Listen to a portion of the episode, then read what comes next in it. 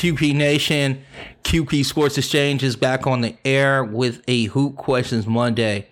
Now, I know it's late. It's probably going to drop super late, but the reason why this pod is dropping so late is because it's going to turn out to be a two part episode. There was so much basketball that we had to get to, and so many storylines that we had to get to, that if I kept it at one pod, it would have been like two hours long. So I didn't want to do that to you. So I'm going to drop two episodes of Who Questions Monday. So for those people who have been with me from day one, we had a little situation, I think back in April or May, think, where we were kind of not doing pods. There was some stuff going on. I'm making up for it right now because I'm dropping multiple pods today. So what's going to be on this on this particular episode, part one, we're going to talk about the Clippers. We're going to talk about how they their others, their complementary players, just did so well in the Utah series. So we gave them some flowers. There's a Paul George apology. We also talk about how special Devin Booker is and what he is looking like. And Kyler has a really hot take on what he thinks D Book is going to be. Shout out to D Book. Also, we talk a little bit about the Utah Jazz and how they collapsed and what they kind of need to do going forward. And then we talk about KD, easy money sniper, and we give that man his flowers. And Kevin Durant, from one man to another, I want to tell you, I, w- I was hesitant to say that you could get back to OKD. I was absolutely wrong. And my apologies are straight from the heart. That man is as good as advertised, and the league is better because of it. So we get into that as well. Then on the second part, which I'll preview now, but you know, I'll give you a preview when we do the second part, is that it's going to be Ben Simmons all day. We get a little bit into it towards the end of part one, but then in part two, we have some irresponsible trade rumors, and we put Ben Simmons in different uniforms. You're welcome, Philadelphia. So that's what the pod is looking like. And um, the other thing that I'm going to tell you is this I'm so excited. Um, and the reason why I'm so excited is because I've been talking for months about co- contributors coming onto the pod. I have been talking about searching for people who are really excited about joining Question Point Pod Network and giving opportunities to young people. I could not be more impressed by Kyler Copeland, and I hope you guys are too.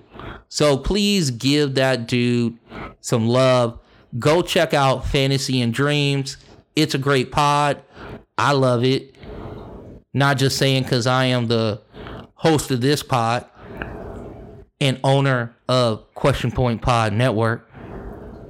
But I just think he's real smart. I think you guys will dig him. I think you, if you know my vibe, he has a little bit of my vibe, but he got his own and he's just a real good dude. And we're looking for real big things out of Kyler. So without further ado, you know what time it is, right? What do we do? It's almost time to get into this pot. We don't have time to talk about what's going on in the house. We got a lot to get to, and I'm not going to hold you back from all the information that we have to give to you. So let's go ahead and drop these jewels, drop these gems. Sit back and enjoy the pod.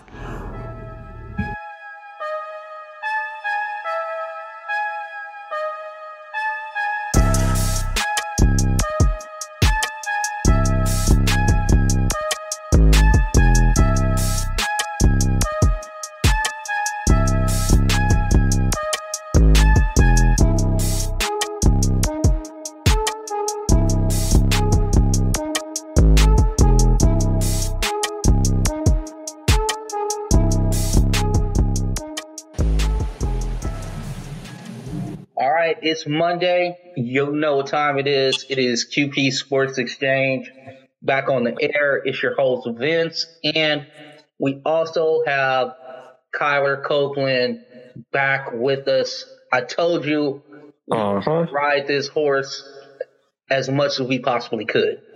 Kyler, how the hell are you? I'm chilling, man. I'm ready to talk some poop in the world of basketball, and I'm excited to get to it. All right we got a lot to talk about, man. So much went on over the weekend in uh early or late last week. I want to start with the Clippers, if you don't mind. Um, actually, yeah, myself, I have to give Clipper fandom a hearty apology because when I last mm-hmm. left them, I said, "Good luck without Kawhi and Paul George as your go-to guy." And I couldn't have been more wrong in that in that space because he put on mm-hmm. a pretty good show.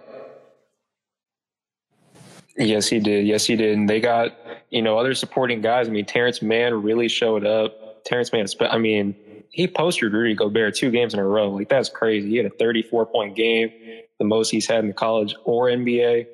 And you know, before the playoffs started, I predicted a Clippers Bucks finals, but when Kawhi went down, you're right. I was like, they're probably done for. I, you know, I don't give them any chance of winning, you know, anything really and going to the finals, especially. But they really impressed me, and now it's going to be interesting to see if Paul George can keep it up in the Western Conference Finals, and if they can keep getting that support from their uh, from their role players. It's funny that you bring that up. So I have like some some second spectrum stats that I want to throw at you. Mm-hmm. Game five and six. So the what they call the others, as Shaq would call them, right? The the others. Yep. Those gentlemen scored 176 points in those two games. Oh my god. So game six, you had Terance Mann with 39 points. He had seven. He was seven to ten from three. You had Reggie Jackson in game six with 27 points and 10 assists. You had Nicolas Batum with 16 points and seven rebounds. In game five, you had Marcus, you had Marcus Morris with 25 points.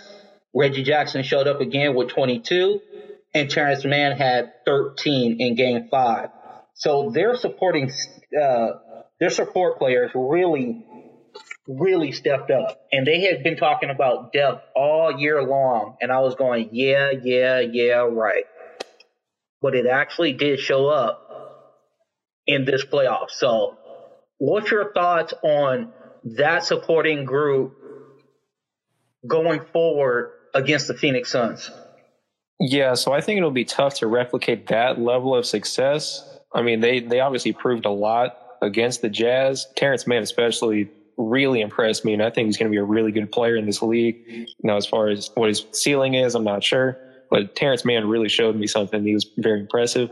But Phoenix has got a really good supporting cast too. I mean, Utah, Utah is one of those teams to me where if they're not shooting the ball well, they're not really going to do anything. And they're able to, you know, with Terance Mann especially, a lot of his success came from forcing Rudy Gobert on the perimeter. And if he was going to stay in the paint, just attack him in the paint and he just wasn't aggressive enough with that defense, which has been exposed time and time again. With Phoenix, I don't know if he can do that. And even without Chris Paul, I think this is going to be a tough series for them just because of guys like DeAndre Ayton and Mikal Bridges and Jae Crowder and Dario Saric. Cam Payne too. Cam Payne has been so good this season and so good in the playoffs against the Lakers, especially. So I just think that the Suns match up really well, especially when Chris Paul comes back. That's the major difference in the series to me is that Chris Paul is going to come back and Kawhi probably isn't.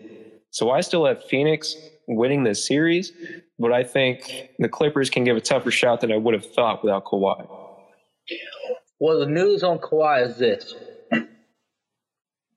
From what I've been told, um, they still have very little information.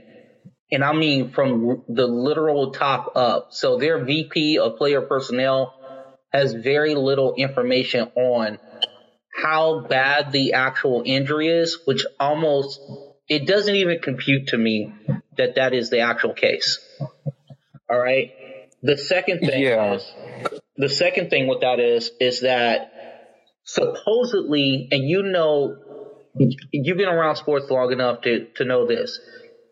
When it's getting to the media that Kawhi is engaged, you know, via telephone or in the back or whatever, usually what that means is that he's not coming back. So whatever the injury is, which usually with Kawhi is shrouded in secrecy, and Uncle Dennis is like the is like the Secret Service. You know what I'm saying? Um, I don't see he, I don't see Kawhi coming back, and without him, I will have to tell Clipper fans again that Paul George is going to have to prove it to me again to make me believe that he is that dude that can get them to the finals. Yeah, it's going to be interesting. I mean, I mean, the nicknames are there for a reason. Playoff P, way off P, pandemic P. He's had some rough games, but you know, this playoffs he's been stellar, especially for his standards in the playoffs. So he, I mean, you're right. He does have a lot to prove, but it'll be interesting. And another note with Kawhi is, I mean, you mentioned it that we have so much misinformation. I think the Clippers, and this is just, this isn't a source. This is just my intuition on it. I think they know that it's really serious. They just don't want to leak it because they want the Suns to be like, is there a chance you can come back for a game seven? You never know. In my opinion, it seems like something where Kawhi's going to miss this whole playoffs and he can miss a good chunk of next season. And I think the interesting part of that is that Kawhi, lest we forget, is a free agent. And I think that'll be very interesting to see how that affects maybe not where he goes, but more so what kind of contract he's able to get from the Clippers. Well, I'll tell you this. Um, I'll put it this way. Maybe Steve Ballmer knows what's going on, but I can tell you, I talked to a couple people in that front office, Mhm. and they don't know what's going on. Right. So maybe at the highest levels of the Clipper organization, somebody knows. But I can tell you at the level of day to day operations of that team, there's a lot of absolute be in the dark about his status. What is the health of that knee? I, I'm actually with you. I think there's something really wrong. I think there is, like you said, it's a good chance that there it's an actual tear. Okay. Mhm. And he's going to miss a chunk of next year as well. I 100% believe in that and co-sign that whole deal. Now, as far as his contract is concerned and being a free agent, I think with the Clippers, I think they will take care of him. Now, mind you, if he said he wanted to go somewhere else, he might have to he might have to uh, take a little a little cut. Mhm. So if he cares about his cash, stay with the Clippers. If he's like, ah, it's quality of life or bust for me, maybe he takes a little pay cut. I don't see Kawhi ever doing that personally. You know, just because of what has gone on, and maybe this injury will actually make him sign long term, like not one of those two year opt out player option deals, like Mhm. actual four year contract, that sort of thing, and maybe you have a player option on the last year of the contract. Right. And I mean, what you said about Kawhi with the, you know, living situation, it's interesting because if he does want to take a pay cut for living situation, which is how Kawhi is, that would also be the Clippers because we know that he likes to stay close to his residency, but he doesn't want to play with LeBron on the Lakers, obviously. And so to me, the only other team that makes sense for him is Golden State. But I, I think you're right that it, there's really a pretty good chance, no matter what, that he's going to stay with the Clippers, whether he gets his money or not. Yeah, man, we'll see. It looks like free agency will be kind of a dud. I think a lot of trades are going to happen, and mm-hmm. it already started. Kemba Walker is now a Thunder. And yeah, this team now has 36 draft picks in the next six years. And I think I saw a stat where this this actual particular draft, the one that's coming up, they have six of the top 36 picks. Damn. no. It's crazy. Yeah. Whenever I looked at that trade, it's something that I've talked about with my guys a lot. The Kemba for Al Horford trade. It made the most sense for the Celtics. Now, as far as what pick they gave up, we didn't know it was going to be the 16th pick specifically, but Kemba for Al Horford made sense. And the big thing to me in this trade that sells it for me that the Celtics for sure won this deal is the fact that they were able to get Moses Brown as well in this deal. Moses Brown, I'm not going to act like I watched every single Thunder game, but Moses Brown to me showed a lot of potential as a, what seven two big, and I think him and Robert Williams as the bigs on the Celtics have a really bright future. And so the fact that they got him, they got Horford as you know a veteran presence and a guy that we've seen works in Boston and cap space. I think the first move for Brad Stevens. He's one for one. He killed it with this one. Well, shout out to my boy Moses Brown. He is a UCLA guy. So I was really unsure when he came out because I thought he was immature at that point. I think the G League and that grind has toughened him up. I think it's also gave him a different perspective. And I, I do see a lot of upside in him. I saw him a bunch at UCLA. The dude can a- absolutely time um, jump shots and people coming to the basket. He can be kind of a poor man's Rudy Gobert when it comes to that you don't want to go inside the paint on Moses Brown at all because it might you might you might have to go home with your feelings hurt. Yeah, he's got a lot of potential, and I mean, when you talk about the guys that go to the Celtics, Celtics fans seem to want every player in the league in a trade. I think importantly, they didn't have to give up too much, and he fits the timeline of their guys. He's young. I mean, they got Jayson Tatum and Jaylen Brown, still young guys that you know they're going to be trying to compete in the playoffs, but they're doing it year by year. It's not a we have to win now sort of thing. It's just trying to keep building and building what they already have. And Moses Brown as a building piece is really good to me. So Brad Stevens really impressed me with this move. No doubt. Now here's the big thing with this is that they still have the Marcus Smart contract. Mm-hmm. And if you can somehow find a way get, to get a signing trade with Evan Fournier, that's 31, 32 million dollars. Now, with Kemba being gone, what's your thoughts on how do you replace that hole at the point guard position? Um, okay, well, it's tough. I think I think their number one target has to be Lonzo. I think Lonzo would be a perfect fit for the Celtics team. As far as other guys they could possibly get, uh, I mean, I don't think Damian Lillard is going to be a guy that they're going to be able to get. Really, I don't think Kyle Lowry is going to go to Boston. So I think Lonzo is going to be their number one. Then after that, um, they're going to you know try to find some other things. Maybe they try Marcus Smart playing point guard. I know he has some playmaking abilities. And honestly, I just can't see Marcus Smart getting traded from the team. I've said this for a couple weeks now since Celtics trade rumors have started, you know, with Brad Stevens going to GM and all. I think if they trade Marcus Smart, that's going to hurt the team no matter who they get. Just because Marcus Smart is the heart and soul of the team. He's the only guy with any real culture. And he seems like one of those players where even if he's not a star, if he gets traded, the stars are going to be upset. I think Tatum and Brown would be really upset. I think the locker really likes Marcus Smart. So I just think trading him would be a bad idea. And, you know, we've seen it with, I mean, Luka and Zion that there's little moves that can make guys a little irritated, but nothing's going to happen in the immediate future. But these little irritants build up. And, you know, three years from now, we can be talking about Jayson Tatum requesting a trade or something like that. I'm not saying that would directly happen because Marcus Smart would get traded, but you know, you do what you can to keep the stars happy. And I think Marcus Smart and the team is just the best result for the players and the front office. Well, I'll tell you this right now. Brad Stevens is not a Marcus Smart fan. Now, he might mm-hmm. keep him on the team for Tatum and Brown, but he is their their relationship was not great. He did not feel yeah, the the Stevens Marcus Smart relationship wasn't great. Mm-hmm. There are thoughts that there is some.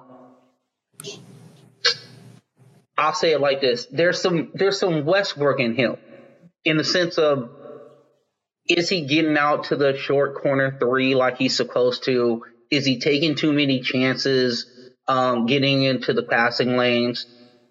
Well, you want to definitely commend the, you know, the, the effort and the, you know, you want to definitely commend that he is putting in the work to kind of see things before it happens. But there's been a lot of times where I think Stevens felt he left his center or his bigs on an island that they didn't need to be on. Mm-hmm. So the defensive breakdowns were critical. And I don't know if you got Brad Stevens alone in a in a quiet moment, I don't think it'll be a real positive conversation when it comes to Marcus Smart at all from his perspective. No, that could be true, but I think him being general manager instead of the coach, he doesn't necessarily have to deal with that personality as much as far as, you know, playing in the rotation and playing him within their system and all that. That's more so due to whoever their coach is, which I believe will be Rick Carlisle, but that's a whole separate thing on how that might work. But I mean, you talk about defensive breakdowns with Marcus Smart doing some of the little things like not getting in the short corner three, like you said. If you trade Marcus Smart, where is their perimeter defense? Like they just don't. I mean, Tatum has improved as a defender, and Jaylen Brown's improved as a defender, but they just don't have the guys to me that scream good defense. And I feel like if you trade Marcus Smart for a facilitating point guard, I mean, you're going to start looking at this team similar to the Portland Trailblazers, where their team's got some really good offense. But Their defense is just so bad that you don't see them as a real threat in the playoffs. But you don't think like the young kids um, with a with a year of development and like a kind of a closer to a regular off season because you know Boston you know didn't really do anything in the playoffs you don't think like Aaron Nesmith, the Payton Pritchards of the world, I'm not saying them for them to be Marcus Smart, lockdown defenders, but competent defenders. And Jaylen Brown is a very good on ball defender. Mm-hmm. And I think that Jayson Tatum can complement that situation with just his size and his athletic ability. If Brad Stevens feels that Marcus Smart was more of a hindrance than he was an actual positive impact on the team, you don't think that kind of addition by subtraction makes sense in Boston? Because there were reports when the whole kind of Kyrie thing was going on. There were different camps, and there were certain people that were in the Kyrie camp and there were certain people that were on the like the young guys camp, and it was funny that Marcus Smart ended up in the Kyrie camp. Yeah, I mean, you could be right. And I mean, like you said, the young guys like Payton Pritchard and Romeo Langford and all them could develop to be pretty solid plus defenders. But I think Marcus Smart being on the team would help those guys actually play defense to, you know, take less of the workload on defense. And I mean, like you said, it could be addition by subtraction because of personalities. But I think if you were to think of it like that, you would trade Marcus Smart mid-season just to see if there is still a clash. So Brad Stevens can actually look at it from a GM perspective on how it's affecting the team. So I think if Marcus Smart is going to get moved, which I mean, I don't really agree that he should, but if you are going to do it, it'd probably be at the trade deadline and not the offseason. All right, we'll have to see with the offseason because you know QP Sports Exchange. Who questions Monday doesn't go away just because the playoffs are off. You know what mm-hmm. I'm saying? We gonna go all year around because basketball, just like the chick from the ring, never sleeps. Not at all. Yeah. So we're gonna move on to Phoenix, man. And the one thing that I want to talk to you about what's going on there is CP3 not there, no problem. Devin Booker looks like a real superstar. Um, his, the game one, first of all, the triple double was amazing. Okay, it was just mm-hmm. absolutely mm-hmm. amazing. And the other thing is, he looked very comfortable saying, "Hey, I'm gonna go ahead and uh, put you guys on my back, and we're gonna win this game." And yeah, it, it sucks that CP3 is not here, but it's cool because I am here. And he's just like that dude. Yeah. Devin Booker, to me, I mean, I was so impressed with that game. I believe that's his first career triple double, right? In that game. Yes, that was super. Yes, it was. So Devin Booker, that first career triple double. I mean, he's clearly got that sort of mentality to be that guy that steps up in games especially in the fourth quarter. We've seen crazy scoring ability from Devin Booker in his career. And I mean, if he keeps playing like this, I mean, we talked about the series earlier. The Clippers are going to have a real tough time with that. And Devin Booker, I mean, he's got, I was going to say top 10 player in the league potential, but he he's already probably close to the top 10, if not in it. So Devin Booker's probably got top five player potential, if we're being honest. And I mean, I'm not going to go as far as Stephen A. Smith said, where he was saying that Devin Booker is the next Kobe, which is what he said this morning. But Devin Booker to me is a really special player that can, man, I'm just, I'm excited to see. I mean, he dropped 70 in a game when he was what, 19 or 20 or something like that. He's, he's so good, man. Well, I've always been a Devin Booker fan. I, I just like his work ethic. Mm-hmm. Um, I mean, I understand that yes, he did work out with Kobe and all that, but I just like his demeanor on the floor. He he seems to care. You know, mm-hmm. I know mm-hmm. that sounds really bad to the other players in the league, but Devin Booker seems to really care about his craft.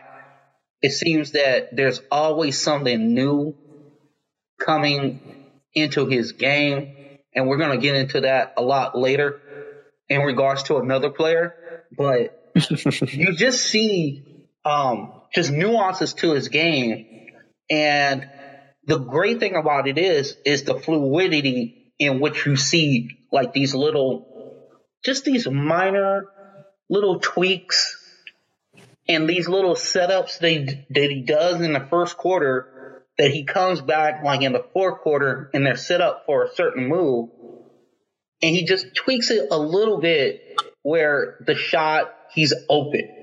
He's just open and it doesn't take much for him to get that shot off and he's just a he's a killer. And I just I love the way he plays and I think this series um, is going to be really entertaining between the mm-hmm. Clippers mm-hmm. and the Suns. So I'm looking forward to it. No, it should be a really good series. My prediction, I think I'm going to go. I mean, obviously the Suns have already took game one. I'm going to go Suns in six, but I think it could go seven for sure. I'm not going to be surprised at all if they take it seven. I would say that I think the Suns and six call is real good.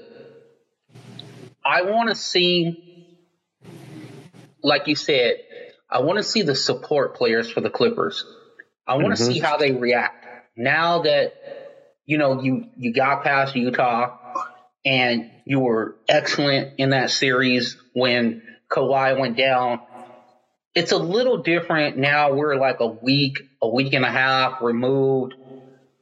Are you still able to do and perform the way you were like day after you found out that Kawhi was injured and you weren't going to have him? Mm-hmm. So it'll just be really interesting to see if the others continue to play at such a high level. Yeah, I'm excited for this series. All the role players should be showing out. I'm hoping the star players show out. And if for sure is going to be better than the Eastern Conference Finals because that series I think goes four or five. So, man, I'm just hoping for a good series to be honest. And before we move to the Eastern Conference Finals and all that has transpired there, um, first and foremost, let's talk about the Jazz and let's talk about the collapse in the third quarter. Um, the Clippers were down by 25 points. Okay. Mm. Within a five minute span, they were down by three. And then from that point, the Clippers went on and blew them out. Now, I don't know if you saw this, but from the start of the second half, the Clippers scored in that game 81 points. Yep. Okay. Um, the other thing is this, and, and Jazz fans are going to be mad at me, and that's fine. Rudy Gobert is a is a really really good center. He's a great defensive center. I don't know if he's defensive player of the year. I'm sorry. I just don't. Cuz he doesn't affect enough stuff outside the paint for me. Yep. And that to me is that was the series, right? Mm-hmm. Drop down, you know, you're going to guard the paint. You're going to make sure lobs don't get there. I gotcha. If somebody actually does come to the hole, and like we saw, Terance Mann yammed on him twice. Just, I mean, it's. I understand everybody gets dunked on, right? I do. I get. I get it. Yep. Everybody gets got, but you know that you're the guy. Okay? You're the guy that has to set the defensive tone.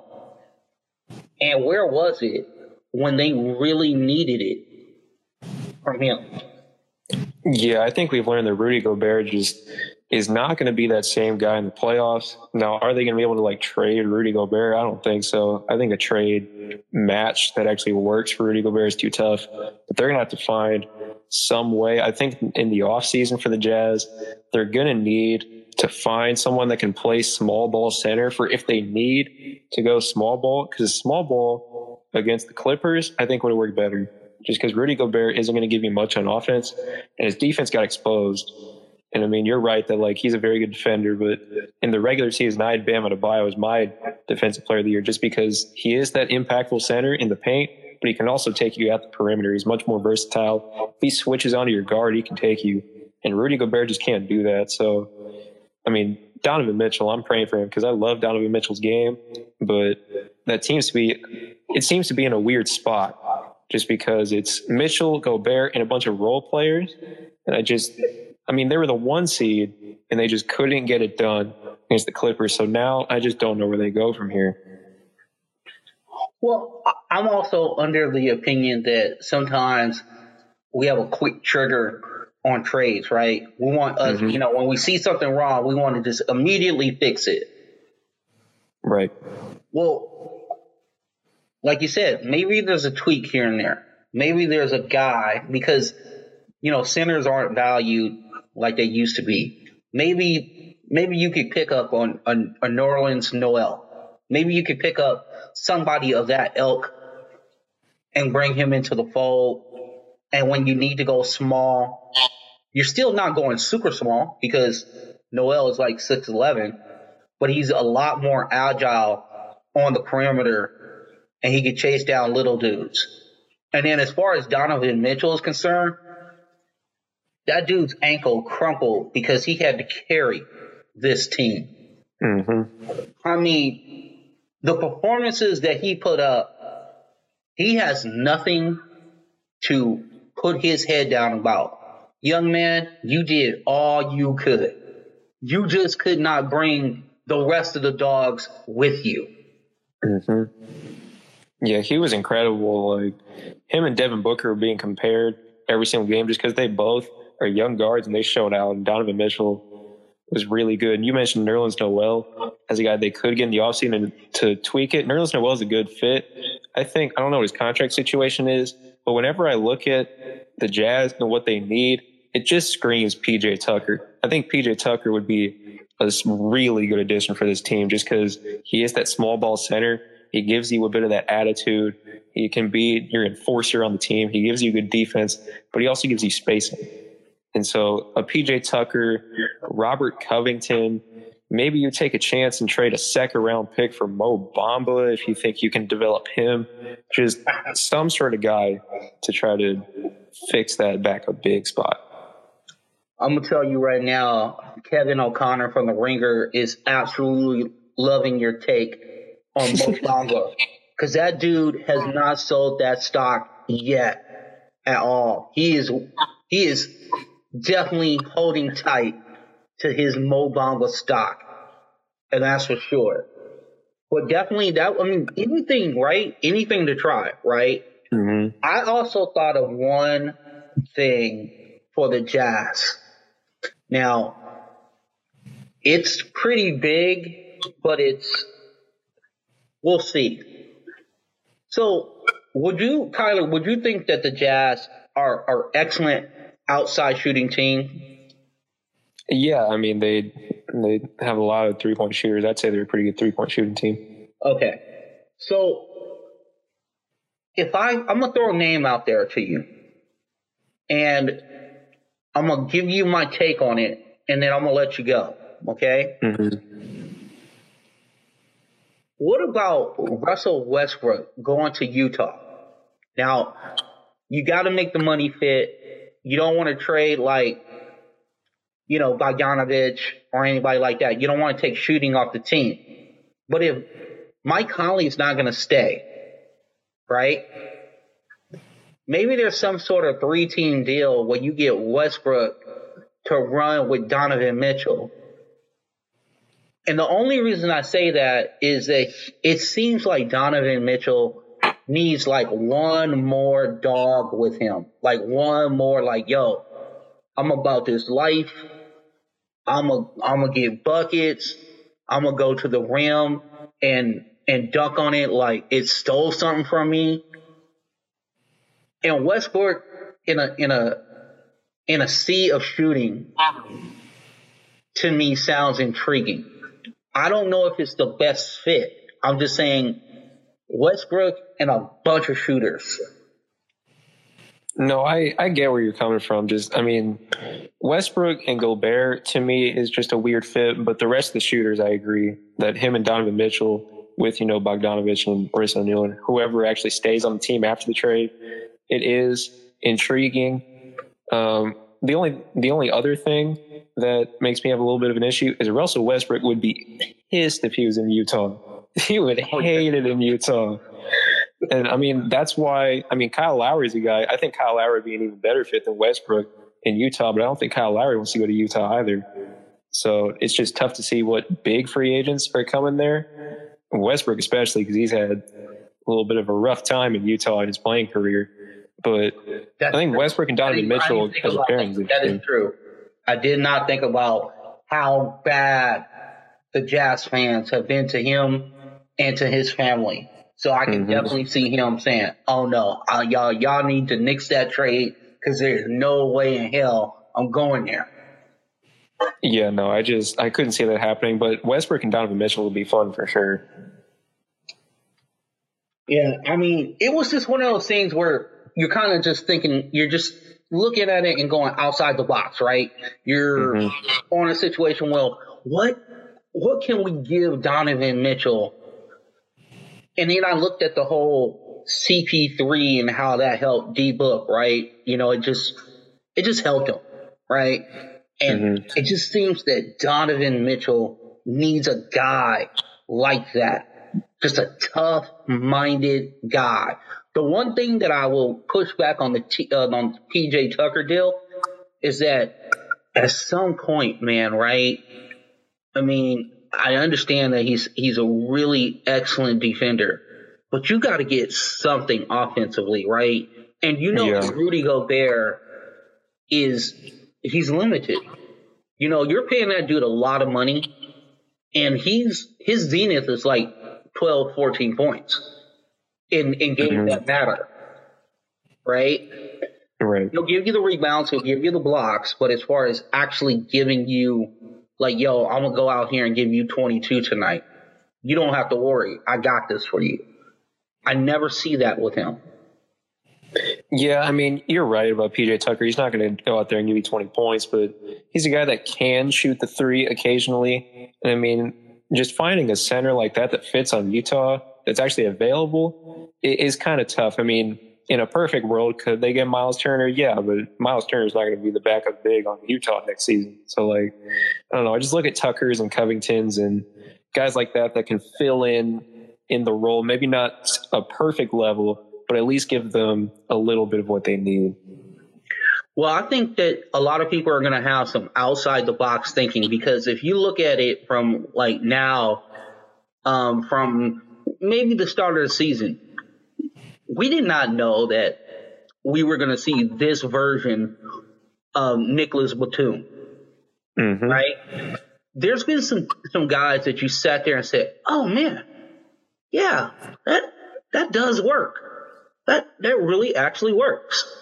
And I think Mhm. I think teams are going to really have to do a lot of self scouting this year and be very critical um, on themselves and say, you know what, can we get this like ancillary piece? And he just unlocks what we do. Yeah, I mean, I'm trying to think of guys that could be like that around the league. It's tough because Nicolas Batum was such a wild one playing at center. Nobody would have thought about it, and then he plays there, and he's actually pretty solid. But I think you're right that we're going to start seeing this more and more around the league, um, and that'll be pretty exciting. I think what I think the kind of the poster child for this is Jeff Green, right? Like Mhm. Jeff Green is like the poster child for your six nine. I can play center. I can, you know, I can play power forward. I can step out and, and, and guard a, a perimeter guy for at least, you know, a few seconds. You know, I'm not terrible and just provide real solid defense and move the ball enough where, you know, it's not just sitting in one guy's hand and it's 22 seconds and then we throw up a crazy shot, right? So if you can Mhm. find the Jeff Greens, the Nicolas Batums of the world, I think that's where people are going to, I think that secondary market this year is going to be really telling and the smart GMs are going to get guys like that because they see they've seen the success of Jeff Green and hell, even Blake Griffin. Like, Mhm. did you did you really honestly believe that this version of Blake Griffin existed anymore before you saw it? No, I thought no way. Especially at center, I thought their defense was going to be terrible, and I, I mean, Blake Griffin didn't really show much in the last season and a half with the Pistons since he's been hurt. But yeah, you're right. He's been very impressive. I really believe that that is, those are the guys. Those are the type of guys that you're looking for. And you know what? I think there will be a team that looks at Mo Bamba. I think this might be the year that somebody looks at Mo Bamba and goes, you know what? Come with me, young man. We're to get you out of Orlando. We're to, we're gonna, you know, we're to put you in a different organization and we're to see what you can do. Mm-hmm. Mo Bamba's, I mean, an interesting prospect. I mean, he was what the sixth pick to the Magic, and we've seen guys leave bad teams and go to a good team, and they really flourish. I'm not saying Mo Bamba's going to be, you know, a regular starter or an all star or anything like that, but he, he's a guy that can give you, you know, 10 to 11 points, eight to nine boards, and a block. Like Mo Bamba to me is just an intriguing prospect, and I think you know you probably wouldn't have to give up that much, honestly. It'd like I don't know, second round pick or two. Know, I think that's pretty worth it as just a little flyer. I agree. I mean, second round picks. I mean, yeah, you get the every once in a while you get the obligatory Terance Mann type situation, right? But Mhm. if you're if you're talking about second round picks, I mean, good luck if you're like betting on that guy to really bring something to your organization. You're just kind of like, if something happens in the second round and it takes off, you're just like, man, he stole this. This is, this is great. We didn't even right. expect this. This is fantastic. And now we got this dude for cheap for a second. Yeah, I mean, the second round to me is, I mean, it's really just flyers at that point. It's kind of like the, you know, the sixth and seventh round of the NFL drafts where they just start taking punters and they start taking guys injury histories and all that. You just take guys that have a lot of upside. You see, you know, your Draymonds and your Fred VanVleets and all those guys. But I mean, it's a pretty good chance that the second round pick you trade for Mo Bamba isn't going to be better than Mo Bamba, you know? This is facts. It's probably going to be some Euro that you got to stash for like two years. yeah, that is true. Now, Kyler, we're going to get to another guy that that spent some time in Texas. He didn't spend a lot of time in Texas, but I know you know this man. He goes by the name of Easy Money Sniper, also mm-hmm. known as KD. Now, I'm going to give you a couple stats, and then I'm going to have you talk about this. From game three on, Kevin Durant was off the court for a total of 18 minutes. Damn. That's ridiculous. That's that's crazy, especially a guy coming off an injury. That's unreal. I mean, I just want to give him his flowers. This this is all this is. This is a Kevin Durant appreciation segment, if you don't mind. First of um, all, I don't mind at all. Yeah. Yeah. I mean, first of all, the forty-nine point triple double game. Whew. I mean, don't get me wrong. Devin Booker's forty point triple double game was amazing.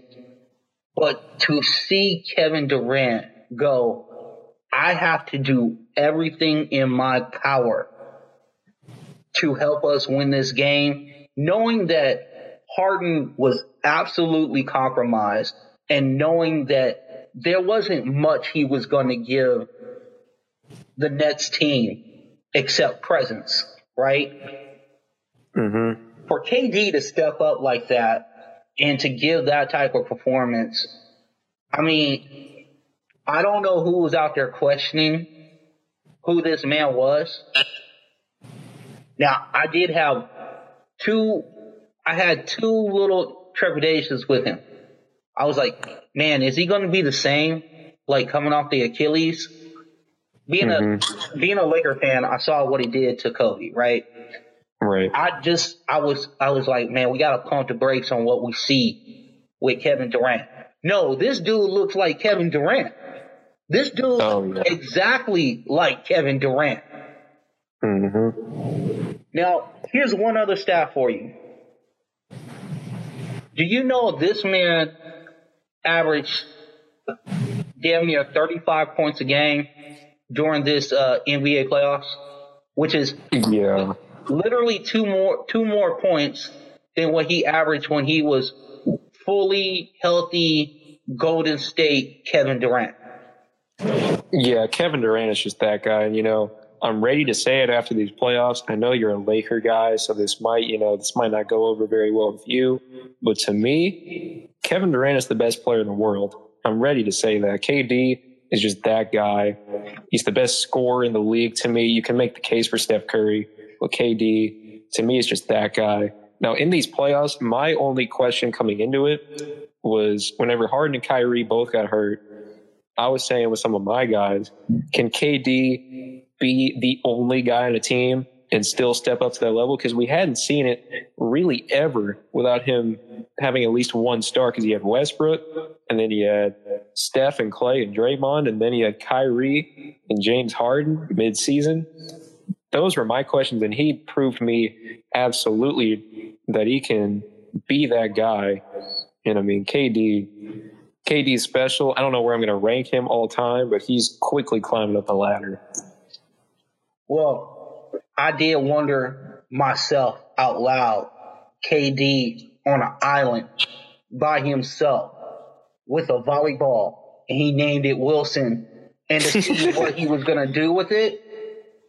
But that dude was like, oh no, I am exactly who you thought I used to be, but I'm even more deadly and I'm gonna give you these buckets. And here's the other thing: as a Laker fan, I'll say it like this: I love the Lakers, right? But mm-hmm. Kevin Durant is the best basketball player in the world. Mm-hmm. I have no intrepidation to say that. There's no pause in my voice. Listen, the king is still the king. All right.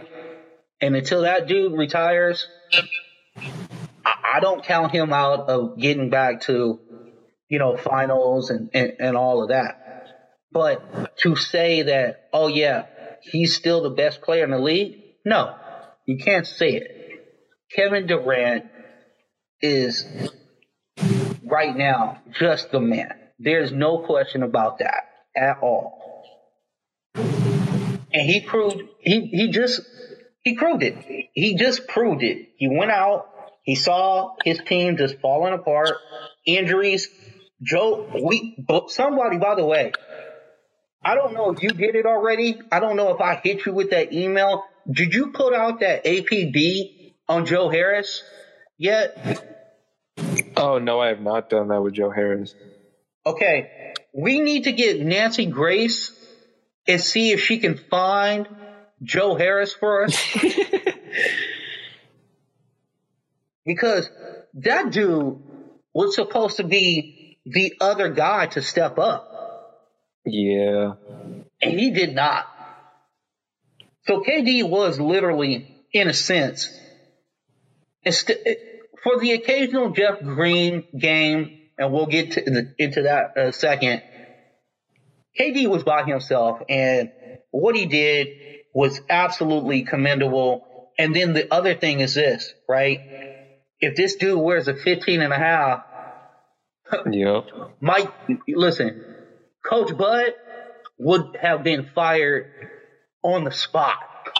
Oh yeah, he would have been fired this morning for sure. Yeah, and KD, I, I almost wanted that to be a three because even though I was rooting for Milwaukee in that series, just seeing that game, I felt bad for Kevin Durant. That's really the first time I can say that in a while. Well, I guess he got hurt. I felt bad for him then, but KD on the court at least he was so good, and they still just couldn't pull it out. And we've seen that a number of times in these playoffs, actually, with Damian Lillard and Steph Curry. These incredible performances, and they just can't quite get it done. And I think that just shows how much talent there is in the league. That these guys can have so many good games and so many good players, and they just can't quite squeeze it out because the other team just has a couple more plays to edge it out. And that leads us right to where we need to go. First of all, to Philadelphia 76ers fans, this is a public service announcement to you.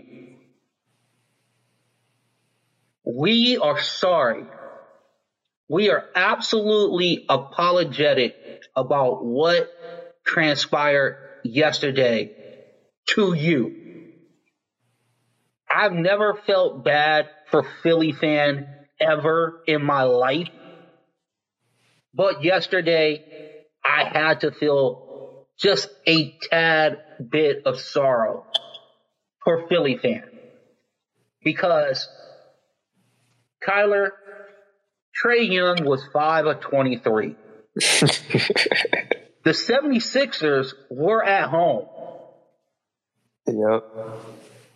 How do you lose to the Hawks with Trae Young completely ineffective until the last three to four minutes of that game?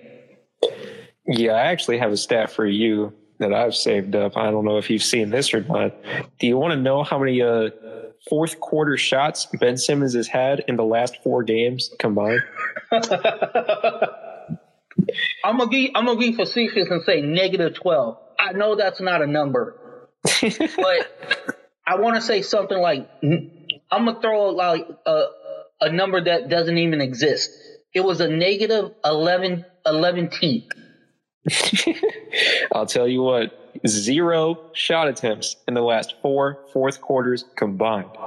Ben Simmons is not that guy. My favorite thing to do every time I see a game like this is I go back and watch Ben Simmons summer league highlights where he's killing them in the mid range, and the title is like the next LeBron James. I mean, man, it's it's bad what he's doing out there, and I mean that that play especially where he passed to Matisse and they only shot one free throw. I mean, you heard the Joel Embiid press conference where he said that was the turning point in the game. Mm-hmm. And you heard Doc Rivers say that he doesn't know if he can start on a championship team. Ben Simmons is just not that guy. We have to accept that Ben isn't a star. At this point, Ben Simmons is getting paid star money, but in the grand scheme of things, he's a role player until he can try to find something on offense he can do. It's clearly mental, and you just I don't I don't know what's next for him, man. I mean, you and I we we kind of discussed this in the now defunct locker room, which now is called the green room, and we have to scroll. like I got a beard. I had a beard like James Harden by the time I found the room. I know. Um, so here's what I'll say about Ben Simmons, right? All right. This is hard. So Simmons is a is an elite defender. Okay, this is what I'll give him. He's a very good distributor. Mm-hmm. But this is where it all goes completely wrong. I am sorry. I can't give you anything when you only take four shots in a game. And that Matisse Thybulle dump off was the literal last straw. Okay. The rumors out there and, you know, these streets are hot with info. Listen, people are saying that that guy does not work on his offensive game in the offseason it's been out there for like three years. Okay. Yep. This is not something that we just dug up yesterday. This is stuff that's been going on for three years. Mm-hmm. Now, you are next to a guy that has taken his share of criticism, but has always come back and implemented in something in his game in Joel Embiid. Now, Joel Embiid for me, showed me an incredible amount this year. You know, they, they say, hey, you, you know, you get blown up in the fourth quarter, you're tired, you're winded. You could tell that he worked on his body. They say, oh, you're taking too many jump shots. Joel got in the paint. Oh, well, you got to play better on the defensive end.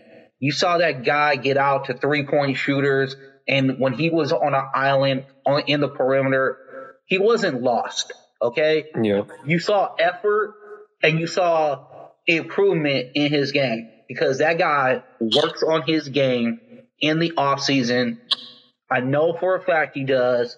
So my question is, like you said, by the way, did you know he's making more money than Joel Embiid? That's crazy. That's wild. Dude, he's got him by two mil. Yeah, that's that's ridiculous. And man, Ben Simmons is just just an interesting career arc. Let me ask you this question that I just now thought about. Because Ben Simmons, I feel like a lot of his impact is based on just his height and size, right? So let me ask you this.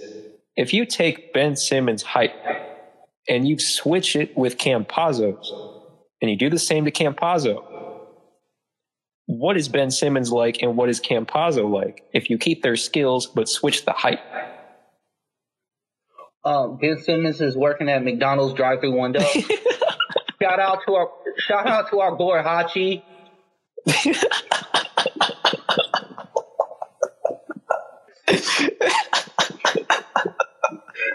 oh, oh shit. yeah, Ben Simmons is is it, yeah.